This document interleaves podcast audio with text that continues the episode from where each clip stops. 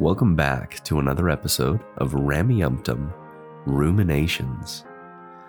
I'm the host, Scott.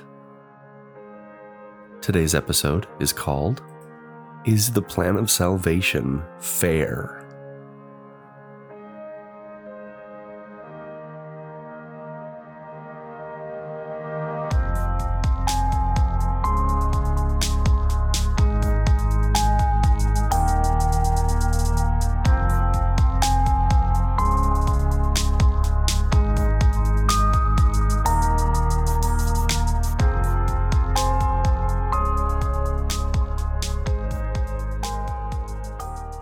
Thanks for coming back to listen to another episode. The subject for today is one that I've been thinking about for quite a while. So let me apologize right off the bat. I do have a bit of a cold, and my voice is um, is a little bit strained right now. So if it sounds a little different, a little groggy, that is why. And I will do my best to edit out all of my coughing and the clearing of my throat. So a few weeks ago, I brought Bill Reel on to discuss the subject of free will and agency. One of the reasons I wanted to have that discussion was yes, I was interested in the discussion because of the chat that he and Kara had on their show, but also I needed to build a little bit of understanding, the building blocks to have the discussion that I want to have today and potentially next week, depending on how far into these concepts that I get right now. So, the subject that I want to cover today is about the idea of free will as it pertains to judgment. And specifically, I want to examine the idea of Laban and the story of Nephi and Laban, and then what a judgment of Laban might look like in the afterlife when he is standing before Jesus. before Jesus and God to be judged of his actions in this life. One of the complaints against the Book of Mormon is the fact that all of the characters, with only a few exceptions, are flat characters. They are good or bad, and they do not change from one camp to the other. There's no um, character arcs or mistakes that the heroes make, like you would see in regular stories or even the Old Testament and New Testament. As I said, the, the exception to this would be Alma the Younger. At any rate, the reason I'm saying this is is uh, to set up this Laban character. He is presented as as this evil ruler who is denying Nephi and his brothers access to the scriptures.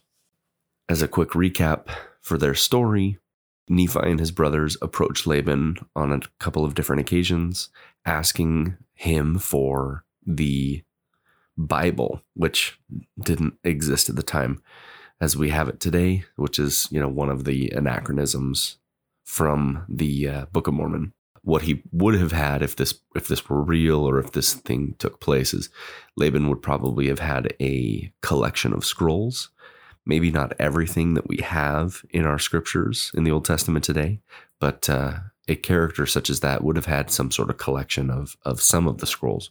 Anyway, I'm getting sidetracked. So they approach Laban asking for the Old Testament, and he refuses them on a number of occasions.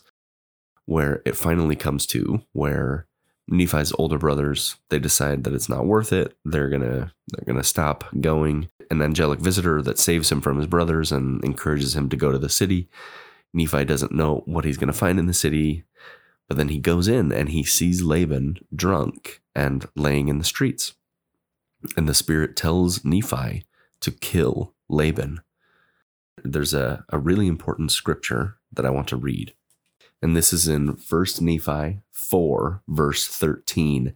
And it says, Behold, the Lord slayeth the wicked to bring forth his righteous purposes.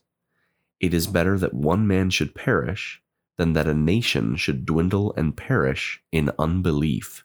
I think I've said it before, and uh, but the code of ethics or the morality presented in the Book of Mormon is very utilitarian. That's kind of this concept that you're seeing right here, where the good of the group is prioritized over the good of the individual, and right and wrong are dictated by whatever action brings about the most good for the organization. But there's a flaw with this thinking. There's a flaw with this form of judgment that I want to present today and discuss a couple of aspects of it. The idea if this story is true, if Laban did exist, if God did command Nephi to kill him, where where was Laban's agency? Did he have any agency or was it taken away from him by God? Now this problem isn't uh, restricted to just Laban.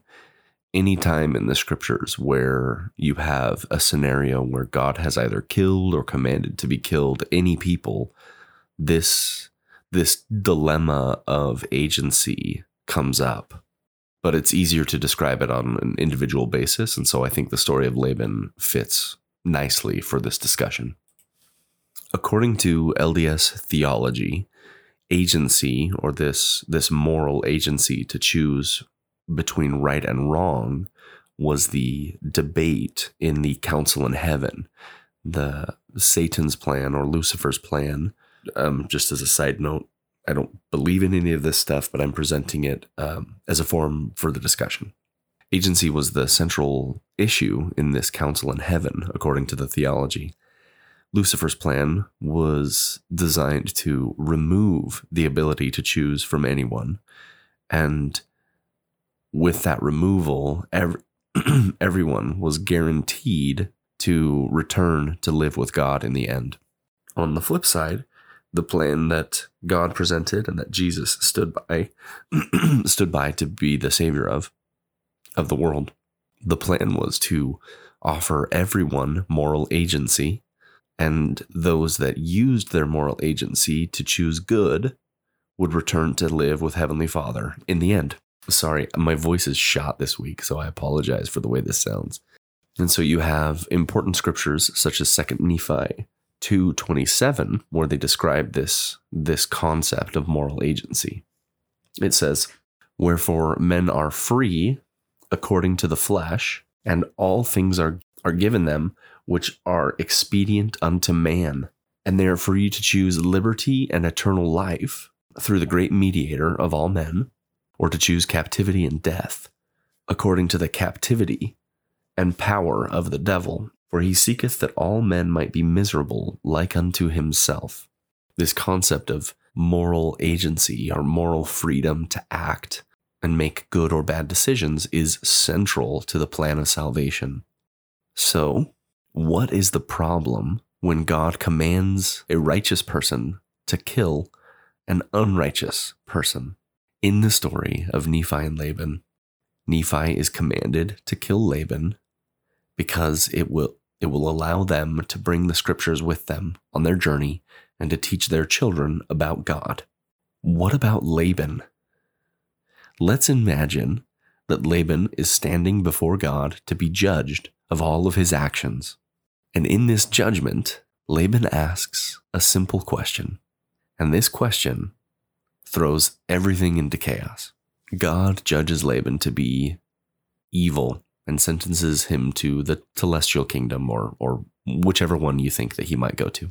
But Laban asks, How do you know that I wasn't going to change my mind and become a good person later on in my life? You killed me before I had the chance to make that choice. What kind of a response might God have to something like that? Think about it for a minute. I don't pretend to put words in the mouth of God, but I can think of a few things that he might say or that might come up in the defense of agency and in the defense of killing the wicked. God could say something along the lines of, I knew that you were not going to make restitution and repent and become worthy. I knew that you never would. So having Nephi kill you brought about more good than letting you live out your life in wickedness. But there's a problem with that. There's a problem with that line of reasoning. This this sort of a, a, a line of reasoning implies that God knows the decisions and the choices that we'll make before we make them. And that fits right in line with the deterministic reality that we live in that that Bill that Bill Reel and I chatted about a couple weeks ago. But that has some serious implications with the things that God would be okay with letting happen Anyway, but that's, I'm sorry, I'm getting tried sidetracked. That wasn't what I wanted to talk about. so here Laban is standing before God, being judged for actions that he did not do. If God knew that he would never make any changes, repent, or become a good person, then God was judging him for actions that he did not commit and saying that the rest of his life had less value than giving the scriptures to the Nephites and the Lamanites. So, does God know our actions and, and decisions before we make them? Because that has some real serious implications on the plan of salvation. It's necessary for us to learn and grow, but He already knows that the majority of us won't make it back. So He created a plan that does not save very many people. In fact, it's almost to me feels like the opposite of Satan's plan. If he's going to if he's going to take the lives of his children, command some of his children to kill other children, then he is taking away their agency and condemning them to hell or outer darkness or the telestial kingdom. Whereas Lucifer's plan was to take away agency so that people could make it back to heaven, regardless of whether God knows the actions that Laban's going to make or not. He's taking away Laban's ability to choose and Laban's ability to repent and writing him off. And to me, that does not seem fair. What would you say if you knew that God ended your time before you had the choice, the chance to make restitutions for your mistakes? What would you tell him if you knew that he ended your life early or commanded your life to end early? And can you reconcile that in a way that makes this a fair system for everyone? The complaint I have with a, a utilitarian morality is that is precisely this aspect that we're touching on. It ignores the individual and the individual circumstances. Sure, maybe Laban was a really bad guy, and maybe he never was going to repent. Isn't, according to the theology, that the purpose of this life? That we live out our days and we make choices and we live with those consequences? So if God intervenes and removes someone's ability to make choices, where was the agency? Where was the moral agency for Laban for the rest of his life? It was cut short. You could go through the countless stories of genocide in the Old Testament and ask the exact same questions. Just because the people in Sodom and Gomorrah were wicked does that mean that they were going to be wicked for the rest of their lives? Does that mean their children and their children's children were going to be wicked for the rest of their lives? But God killed them all and removed their ability to make moral choices and, in effect, condemned them in their sins without offering them the chance to make changes and to become better people. Now, we can complicate this idea even further by incorporating some of the things that Bill and I discussed. How can we be judged for our actions when the majority of our impulses and when our desires are not chosen by us? Where our knowledge and our understanding of the world, the way we think and believe, is not chosen by us the way that we think it is. If I have an inclination to lie or cheat or steal, I didn't choose to feel that way, but I'm going to be judged for the actions that I didn't choose in the first place. This is a concept that, that a theist has to grapple with in order to reconcile this idea of agency. And it's a lot more complex than many of us were led to believe. So, if we can't be held accountable for the, our desires, do we have some measurable way to suppress our desires? And is that what we're going to be judged on? Laban didn't choose to want to keep the plates for himself. He didn't choose to be greedy, but maybe he could have suppressed those thoughts and those feelings. So we're going to be judged for desires and thoughts and actions where we had no control over the will to do them this idea of moral agency gets really tricky when you incorporate eternal punishment or eternal reward into the mix. But let's let's take the stance that a typical theist would, which is more the libertarian view that we do have moral agency free of outside influence. That makes this situation even worse.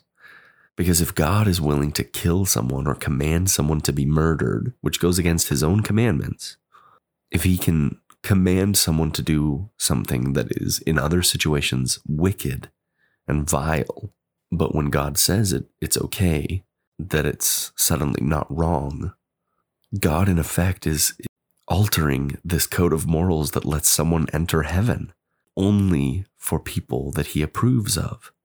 Let's let's complicate this even further. Let's say that that Laban had murdered people in his life and he is standing to be judged. And God says, "You are a murderer and you cannot enter heaven." But right following right behind him is Nephi standing to be judged.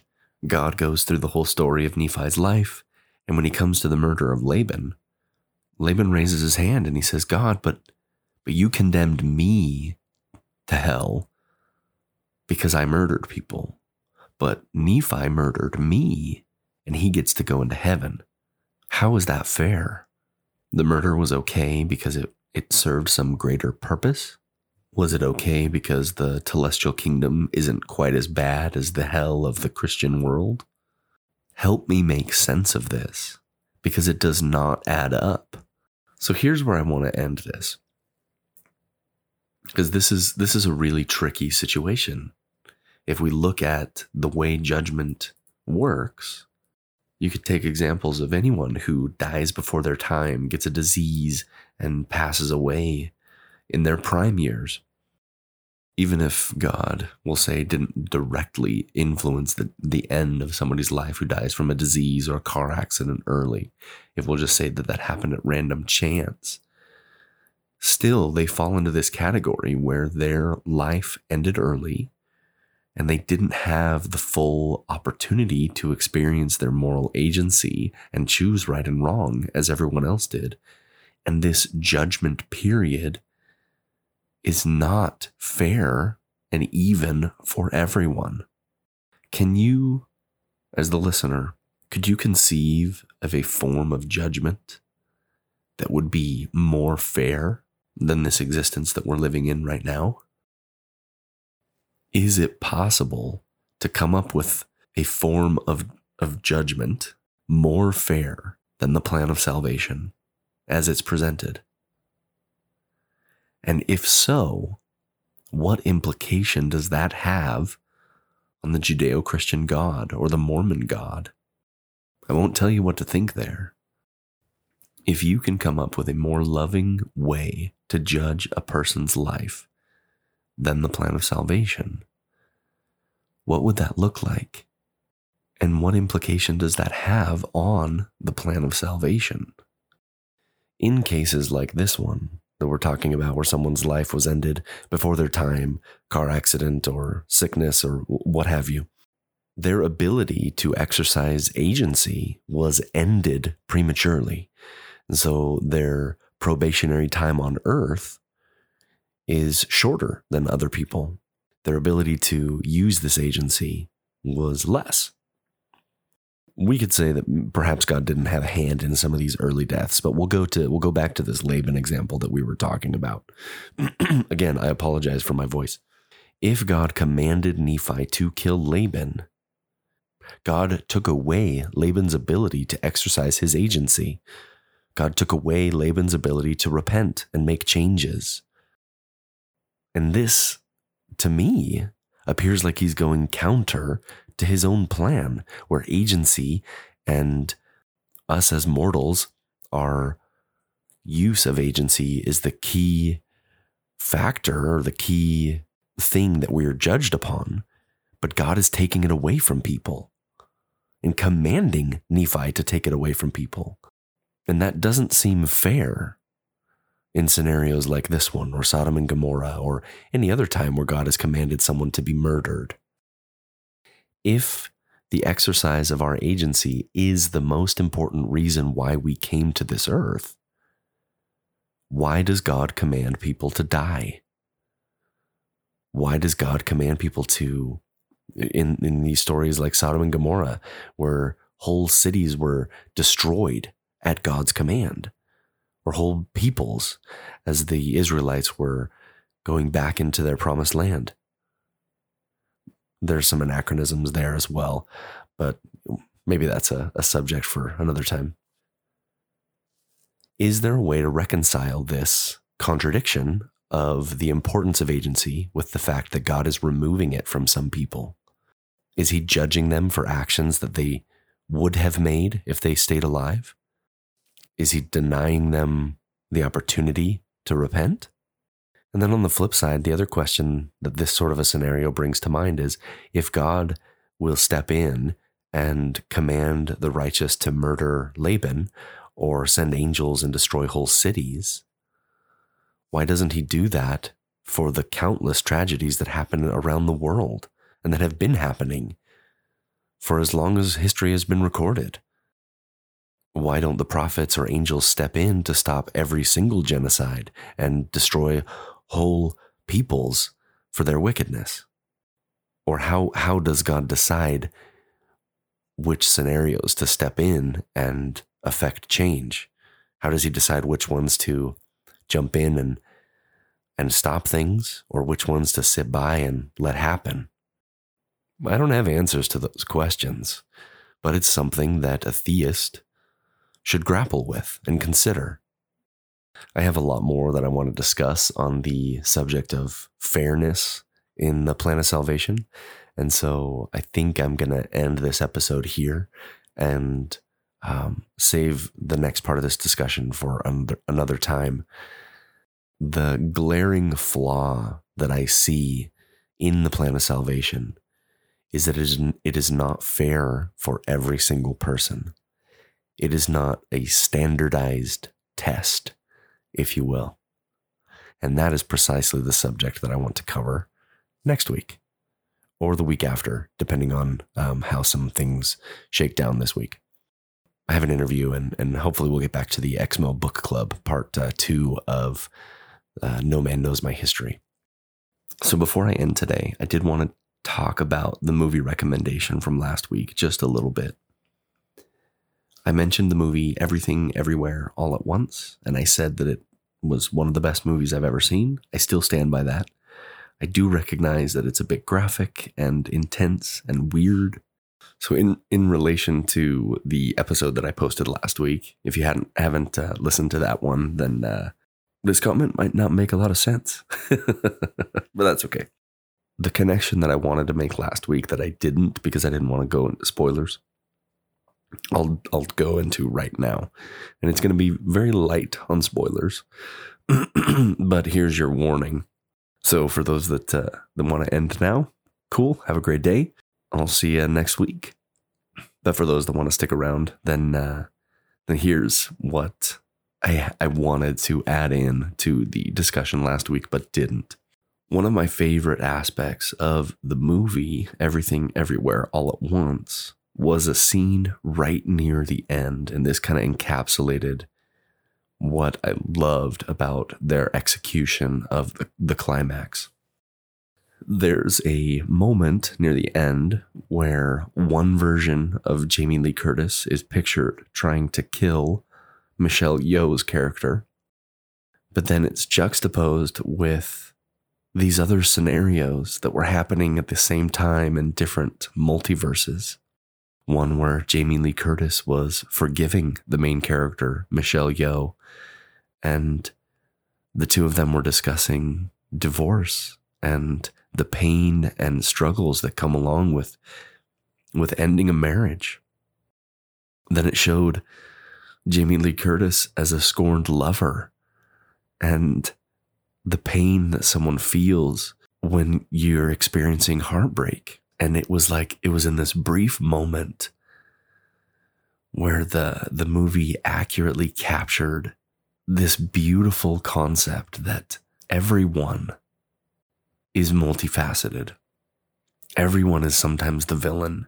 Everyone is sometimes the good guy. Everyone sometimes makes mistakes. Everyone is a complex human being with dramatically different emotions and ideas in their head. And to write someone off as just this type of person or just that type of person fails to capture this complete image that humans are are very complex. The way the movie proceeded from that moment onward just flipped the whole action genre on its head. And so I, I won't go into any more detail. So, like I said, I'm trying to be light on spoilers because the movie just came out last month.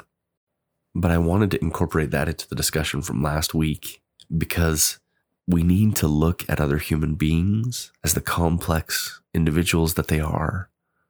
Sometimes good, sometimes bad, sometimes mistaken, sometimes angry and happy and frustrated.